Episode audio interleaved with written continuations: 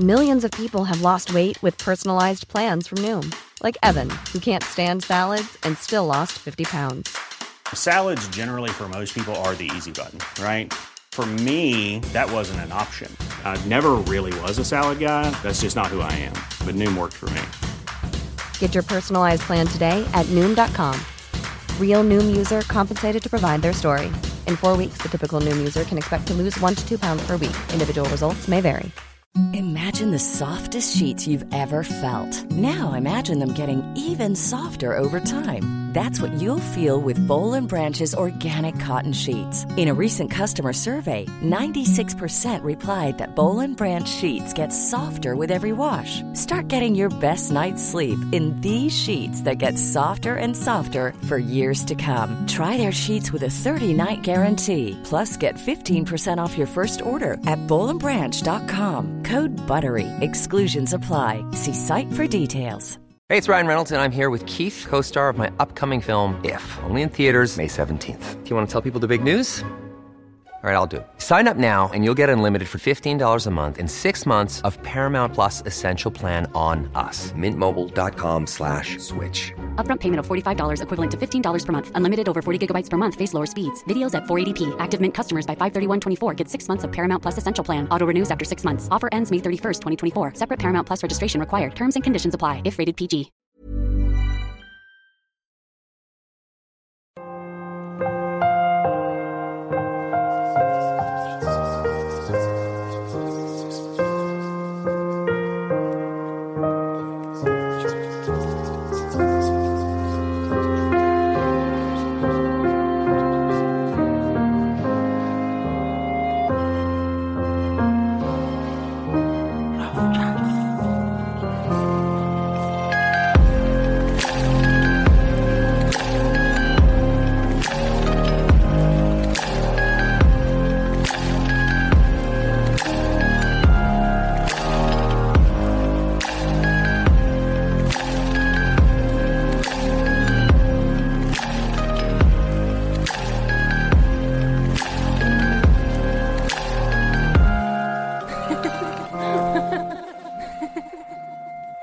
سلام، من ایمان نژادعت هستم و این دومین قسمت از اپیزود سریالی قمار با مرگ که تو اواخر آبان 98 منتشر میشه. اگر قسمت اولو هنوز نشنیدید حتما برید اول اونو گوش کنید، چون مطالبی که اونجا گفته شده کاملا مرتبط با این قسمت و قسمت بعد سریال. آخر همین اپیزودم در مورد این سریال 3 قسمتی یه توضیح کوتاهی دارم که امیدوارم حتما بشنوید. قمار با مرگ قسمت دوم.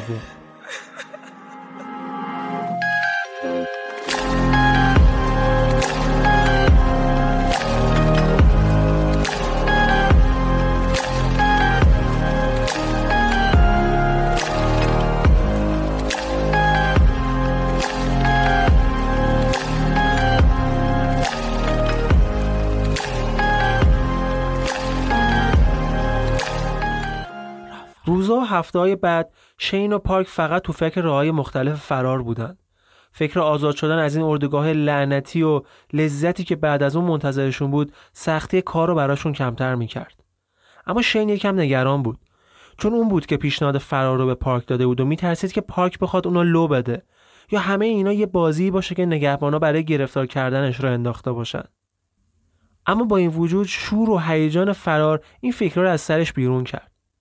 شین تقریبا اردوگاه رو میشناخت، ولی هیچ ایده‌ای نداشت که برای فرار چجوری باید توی اون برف از کوه‌ها و تپه‌های اردوگاه بالا و پایین برن. ضمن اینکه شین به هیچ عنوان از اینکه اردوگاه با حصار الکتریکی محافظت میشه خبر نداشت. پارک هم قرار بود که بعد از فرار با شناختی که از کشور داره و سابقه فرارش خودشون رو به چین برسونن، از اونجا هم با کمک عموش به کره جنوبی برن. ولی فرار به همین راحتی هم نبود. اردوگاه 14 محافظت شده ترین و امنیت ترین اردوگاه کشور بود و فرار از اونجا حکم مرگ رو داشت. مهمترین موضوع توی اون فصل یعنی زمستون هم داشتن لباس بود. تو اردوگاه تو بهترین شرایط هر 6 ماه یه بار لباس جدید میدن. به خاطر همین لباسای اونا پارو و درب داغون بود و اصلا نمیتونست که جلوی سرمازدگیشون رو بگیره. واسه همین چاره‌ای نداشتن جز اینکه لباس رو بدزدن. یه کارگری توی کارگاه پوشاک بود که کارش بریدن پارچه‌ها بود. اون تیکه پارچه‌های مختلفو جمع می‌کرد و برای خودش لباسای زخیم و کفش می‌دوخت. شین هم یه شب دزدکی میره و همه لباساشو می‌دزده. حالا دیگه فقط منتظر یه فرصت مناسب بودن که بتونن فرار کنن. این فرصت میتونه تو سال نو جور بشه. داستان از این قرار بود که یکم و دوم ژانویه دستگاه‌ها رو خاموش می‌کردن و روز دوم کارگرها رو برای هرس کردن درخت‌ها و جمع کردن چوب می‌فرستادن بالای تپه‌ای که تو شرق اردوگاه بود. شین قبلا اونجا کار کرده بود، واسه همین نسبتاً اون قسمت رو میشناخت. حالا دیگه روز فرار هم مشخص شده بود، دوم ژانویه 2005. ولی روز قبل از فرار شین برای آخرین بار رفت دیدن پدرش.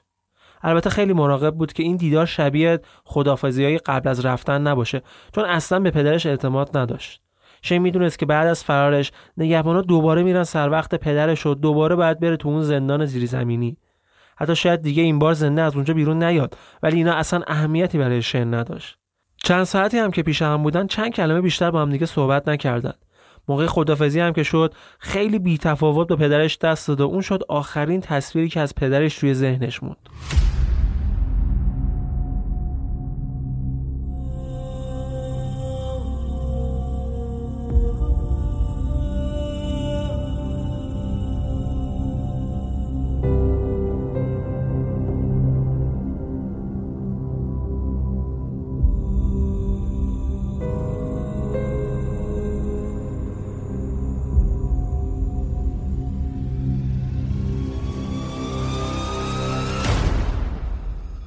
فردای اون روز زندانی‌ها رو بردن بالای تپه و مشغول کار شدن.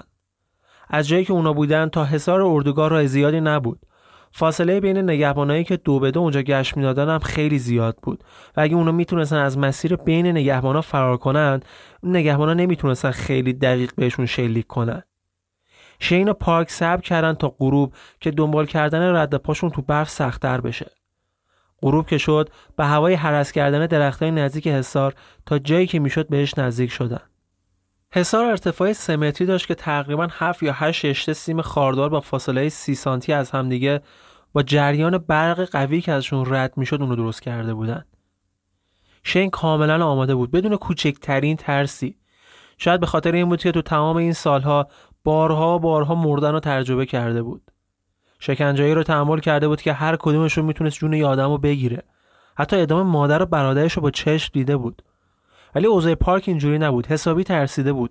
حتی به شین گفت که بهتره بزنن فرار واسه یه وقت دیگه. ولی جفتشون هم میدونستن که واسه همچین فرصتی شاید مجبور بشن ماها و سالها صبر کنن و شین اصلاً نمیخواست که این لحظه رو دست بده. حالا دیگه وقتش بود. شین دست پارک رو گرفت و تا جایی که میتونه سعی میکرد جفتشون رو زودتر به حصار برسونه. قبل از اینکه به حصار برسن شیر میخوره زمین و پارک جلو میفته و میرسه به حصار. دست و سر شونه‌هاش رو از حصار رد میکنه، ولی توی یه لحظه جرقه و بعدش بوی گوشت سوخته شده مشام شیر رو پر میکنه. ولتاژ بالای حصار که فقط برای کشتن ساخته شده بود تمام عضله‌های پارک رو منقبض کرده بود و باعث شده بود حسابی به حصار گره بخوره. هنوز هیچی نشده بود، شین همراهش رو از دست داد. سنگینی پارک یه شکاف بین دو ردیف سیم خاردار درست کرد که باعث شد شین از همون استفاده کنه و از روی بدن پارک کار عایق رو براش انجام میداد رد بشه. شین جریان الکتریسیته رو تو بدنش حس میکرد، انگار که داره کف پاشو سوزن میزنه. تقریبا دیگه رد شده بود، ولی تو لحظه آخر پاش لیز میخوره و گیر میکنه به سیم خاردار حصار. خارهای سیم لباسشو پاره کردن و رسیدن به گوشت پای شین.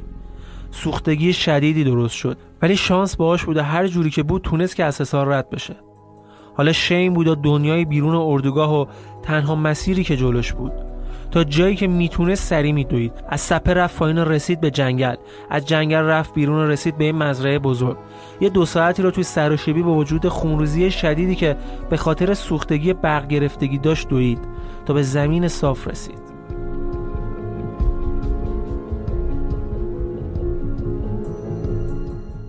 هنوز کسی دنبالش نبود. دمای هوا به -12 درجه رسیده بود. اطرافش رو نگاه کرد که چشمش به یک کلبه افتاد. در کلبه قفل بود. قفل رو میشکنه و تو کلبه دنبال غذا میگرده. ولی اونجا هم فقط ذرت گیرش میاد. اما وقتی که گرسنه باشی فقط میخوای معده‌ت رو پر کنی. دیگه چه اهمیتی داره با چی؟ ذرت‌ها رو که با ولع خورد، یه جفت کفش کهنه و یه یونیفرم نظامی هم پیدا میکنه و میپوشه. کنار کلبه جاده بود. جاده رو دنبال میکنه تا به یه روستا میرسه. ولی در کمال تعجب میبینه که این روستا کنار رودخونه‌ایه که شی برای سدسازی توش کار میکرده. اونجا فهمید که این همه دویده ولی فقط تونسته 3 کیلومتر از اردوگاه دور بشه. ولی حداقل اینم فهمید که خبر فرارش هنوز به اینجا نرسید. روستا رو که رد کرد رسید به خط راهن. اونو به سمت شرق دنبال کرد تا رسید نزدیکی‌های شهر بوکچانگ. حالا دیگه 10 کیلومتری از اردوگاه دور شده بود. آخره شب بود که شین وارد شهر شد. برای اولین بار چشمش داشت به آدمایی می‌خورد که نه نگهبان بودن و نه زندانی. هرچند مشخص بود که اونها هم وضعیت خوبی از نظر تغذیه ندارن. شین تونست یه طویله پیدا کنه و شب رو همونجا بمونه. 2 روز بعد شین تو شهر میپلکه و تمام مونده غذایی که روی زمین پیدا میکنه رو میخوره. ولی چیزی که بیشتر از همه نظرش رو جلب کرده بود این بود که مردم راحت میتونستن با تعداد بیشتر از 2 نفر راه برن. بلند بلند بخندن، لباسای رنگی بپوشن بدون اینکه نگهبانی بیاد و تنبیهشون کنه.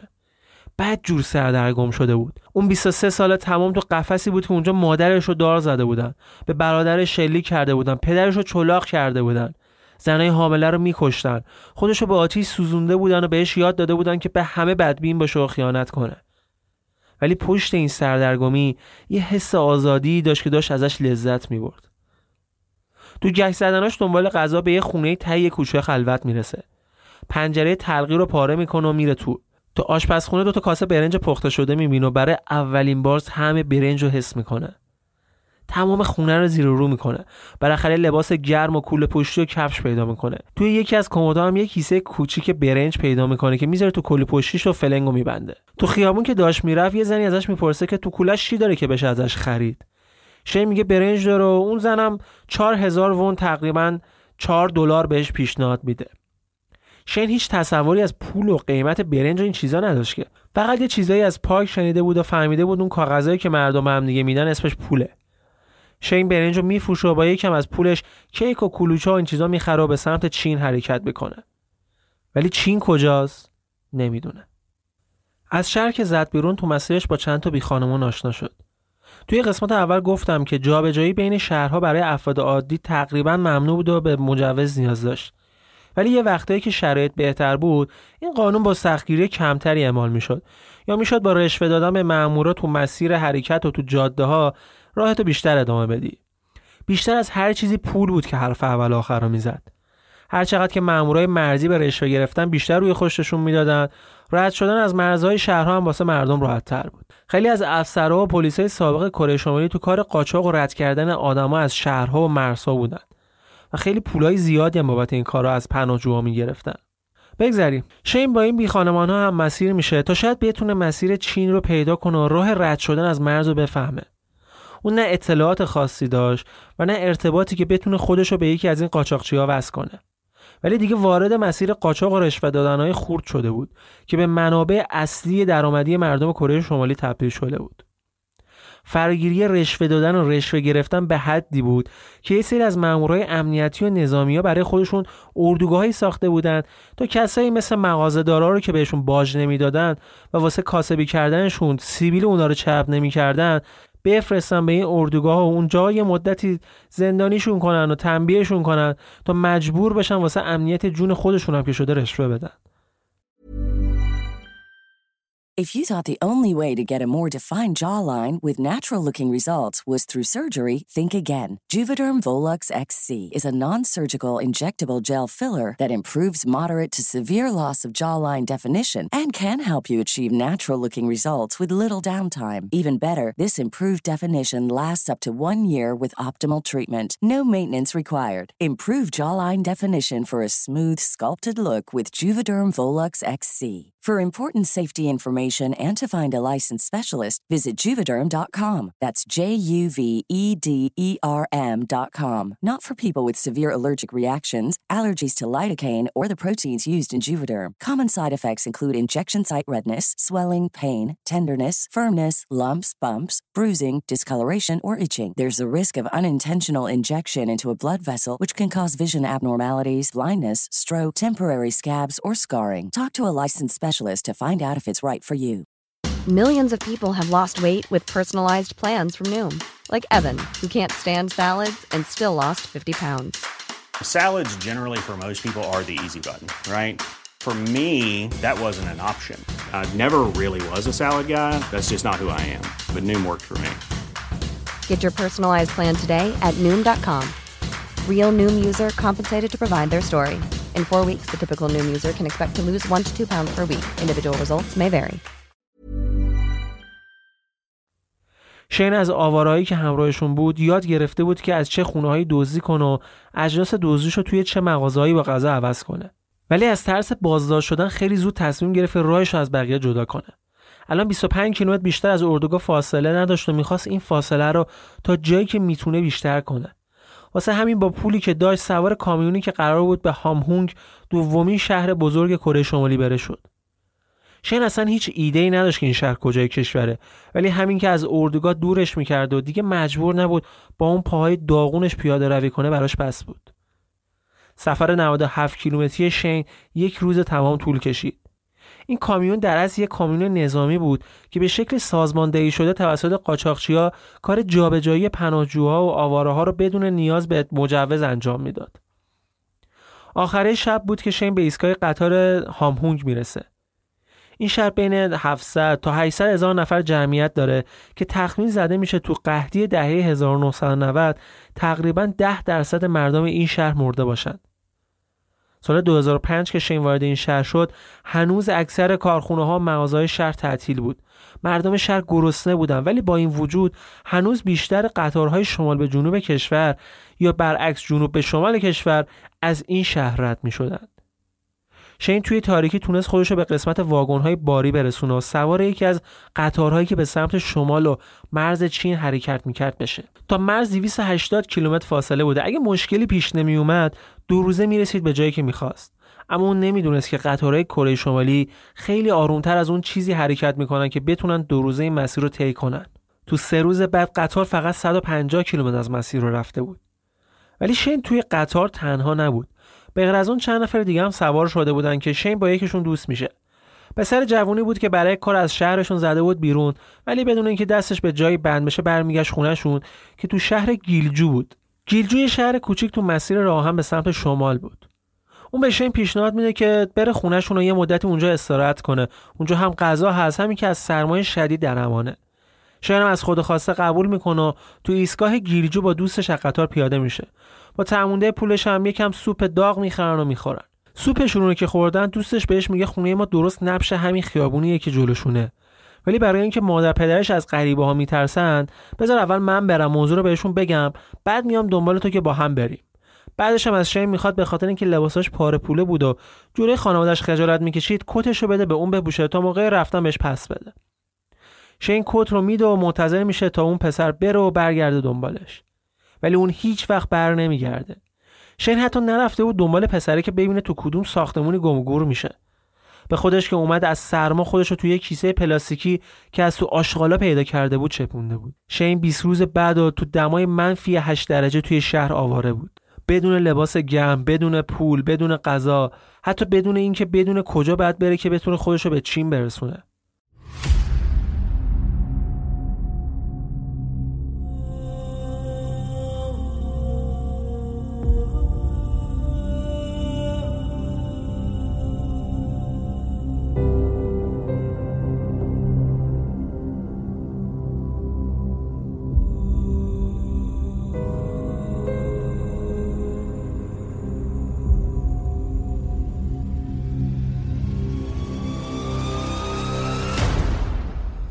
دوباره یه گروه بی خانمان جدید پیدا میکنه و بهشون ملحق میشه که بیشترشون غذاشون از بیرون کشیدن و دزدیدن دایکون از زمین ها به دست می آوردن. دایکون یه جور تروب بزرگ و سفید رنگه که توی آسیای شرقی زیاد پیدا میشه. مردم کره شمالی دایکونا رو توی پاییز جمع میکردن و واسه اینکه از یخزدگیشون جلوگیری کنن توی زمستون تو باغچه‌های خونه‌شون دفن میکردن. تو طول روز شین با این گروه تو خونه‌هایی که باغچه‌شون نشون میداد که چیزی زیرش دفن شده سرک میکشیدن و دزدی میکردن. دایکون‌های اضافه رو هم به مغازه‌دارا می‌فروختن و با پولش غذا می‌گرفتن. روزایی که از دایکون هم خبری نبود تو آشغالا دنبال غذا می‌گشتن. تلاش هر روزه شین برای غذا تقریباً داشت فکر فرار به چین رو از سرش بیرون می‌کرد. تا یه روز که تونست یه خونه‌ای رو بزنه که کلی لباس گرم و غذا و یه کیسه 7 کیلویی برنج توش بود.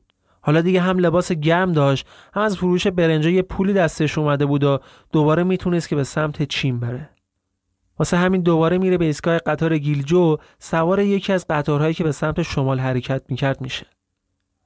1/3 مرز چین و کره شمالی رو رودخونه تیومن تشکیل میده که تو زمستون یخ میبنده و میشه خیلی راحت ازش رد شد.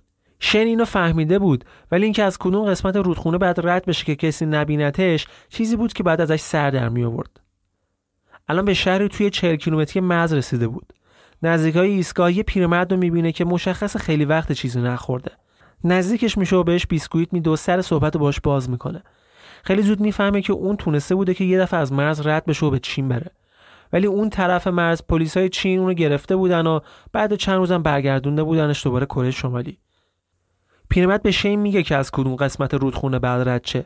اینم بهش میگه که تو هر ایست بازرسی که رسید بعد چجوری رفتار کنه تا مشخص نشه که به عنوان پناهنده میخواد از مرز رد بشه.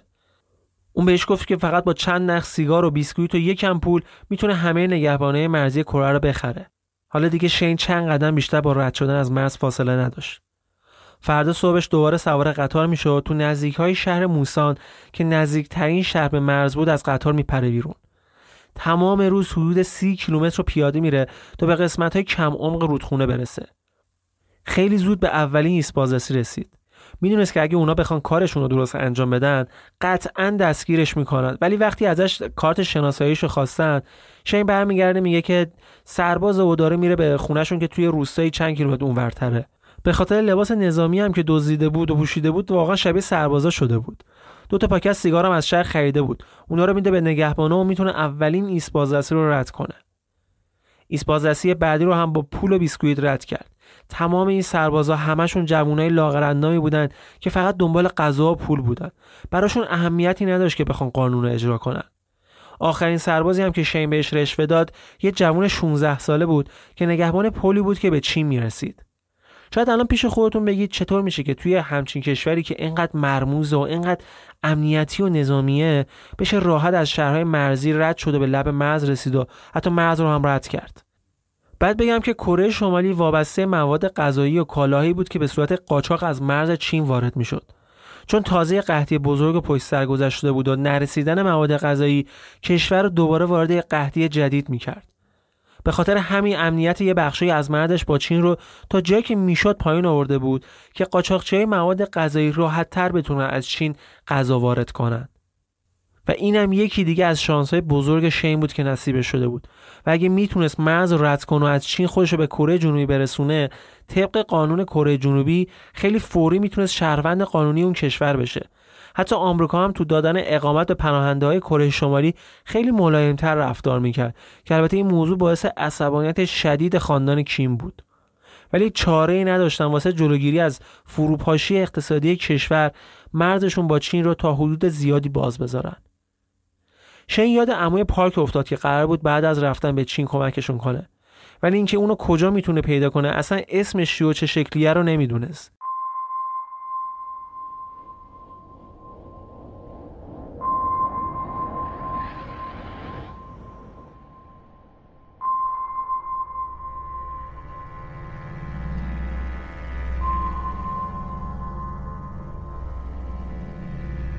شین به سرباز جلوی پل گفت که میخواد برای دیدن عموش به روستای اون طرف مرز بره و چند ساعته برگرده. سربازم قبول کرد یه پولی ازش بگیره و مسیری که رودخونه امترا رو بهش نشون بده. آب یخ زده بود، ولی عمق رودخونه هم اونقدر زیاد نبود که بخواد خطری براش ایجاد کنه. چند قدم اول رو با احتیاط برداشت. وسطای رودخونه رسیده بود که یخ زیر پاش ترک خورد. از ترس بقیه مسیر رو 4 دسته پا رفت و عرض 90 متری رودخونه رو رد کرد.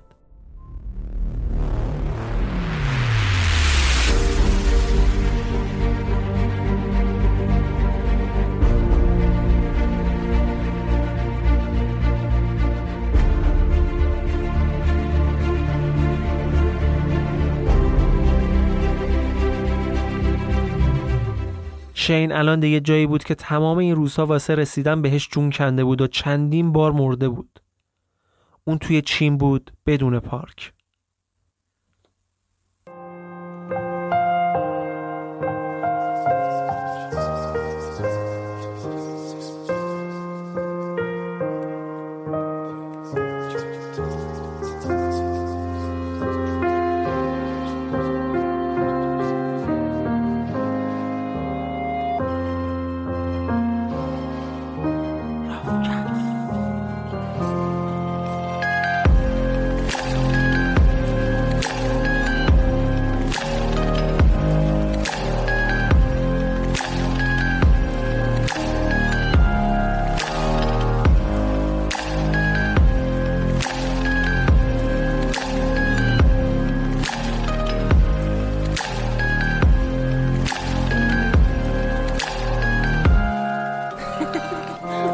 چیزی که شنیدید قسمت دوم از پادکست سریالی قمار با مرگ بود که تو اواخر آبان 98 منتشر میشه. این قسمت رو هم مثل تمام قسمت‌های دیگه پادکست میتونید از تمام اپ‌های پادگیر مثل کسب باکس یا از ناملیک بشنوید. عکس‌ها و مطالب تکمیلی هر قسمت رو میتونید از سایت پادکست raavcast.ir یا کانال تلگرام پادکست ببینید و دنبال کنید. تو تمام شبکه‌های اجتماعی هم میتونید راوکست رو دنبال کنید و با هشتگ راوکست نظرتون رو در مورد هر قسمت، مخصوصاً این سه قسمت سریالی، به من اطلاع بدید. آدرس شبکه‌های اجتماعیمون هم توی توضیحات پادکست هست. این نکته رو هم اضافه کنم که شما دوستان میتونید فقط با 5000 تومان از این سریال سه قسمتی حمایت کنید. فقط کافیه یه سری به صفحه ما توی سایت هامی باش بزنید و از پادکستتون حمایت کنید. لینک صفحه هامی باشمون هم توی اپیزودات پادکست گذاشتم که میتونید از اونجا دسترسی داشته باشید.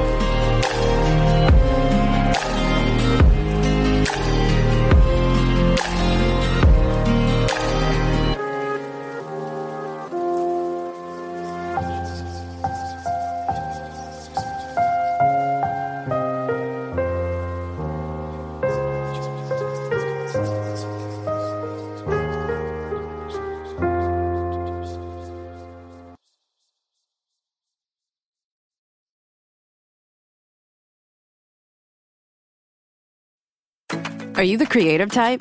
Then you already know lots of cool things Photoshop can do, like create eye-popping images for social and gorgeous graphics for T-shirts and posters. But did you also know it can instantly turn a gray sky into a fiery sunset, change black and white to color in a click, or make anything in your photo magically disappear? Maybe you're wondering, can anyone use Photoshop to take images from ordinary to amazing? Nope, everyone can. Visit Photoshop.com and get started for free.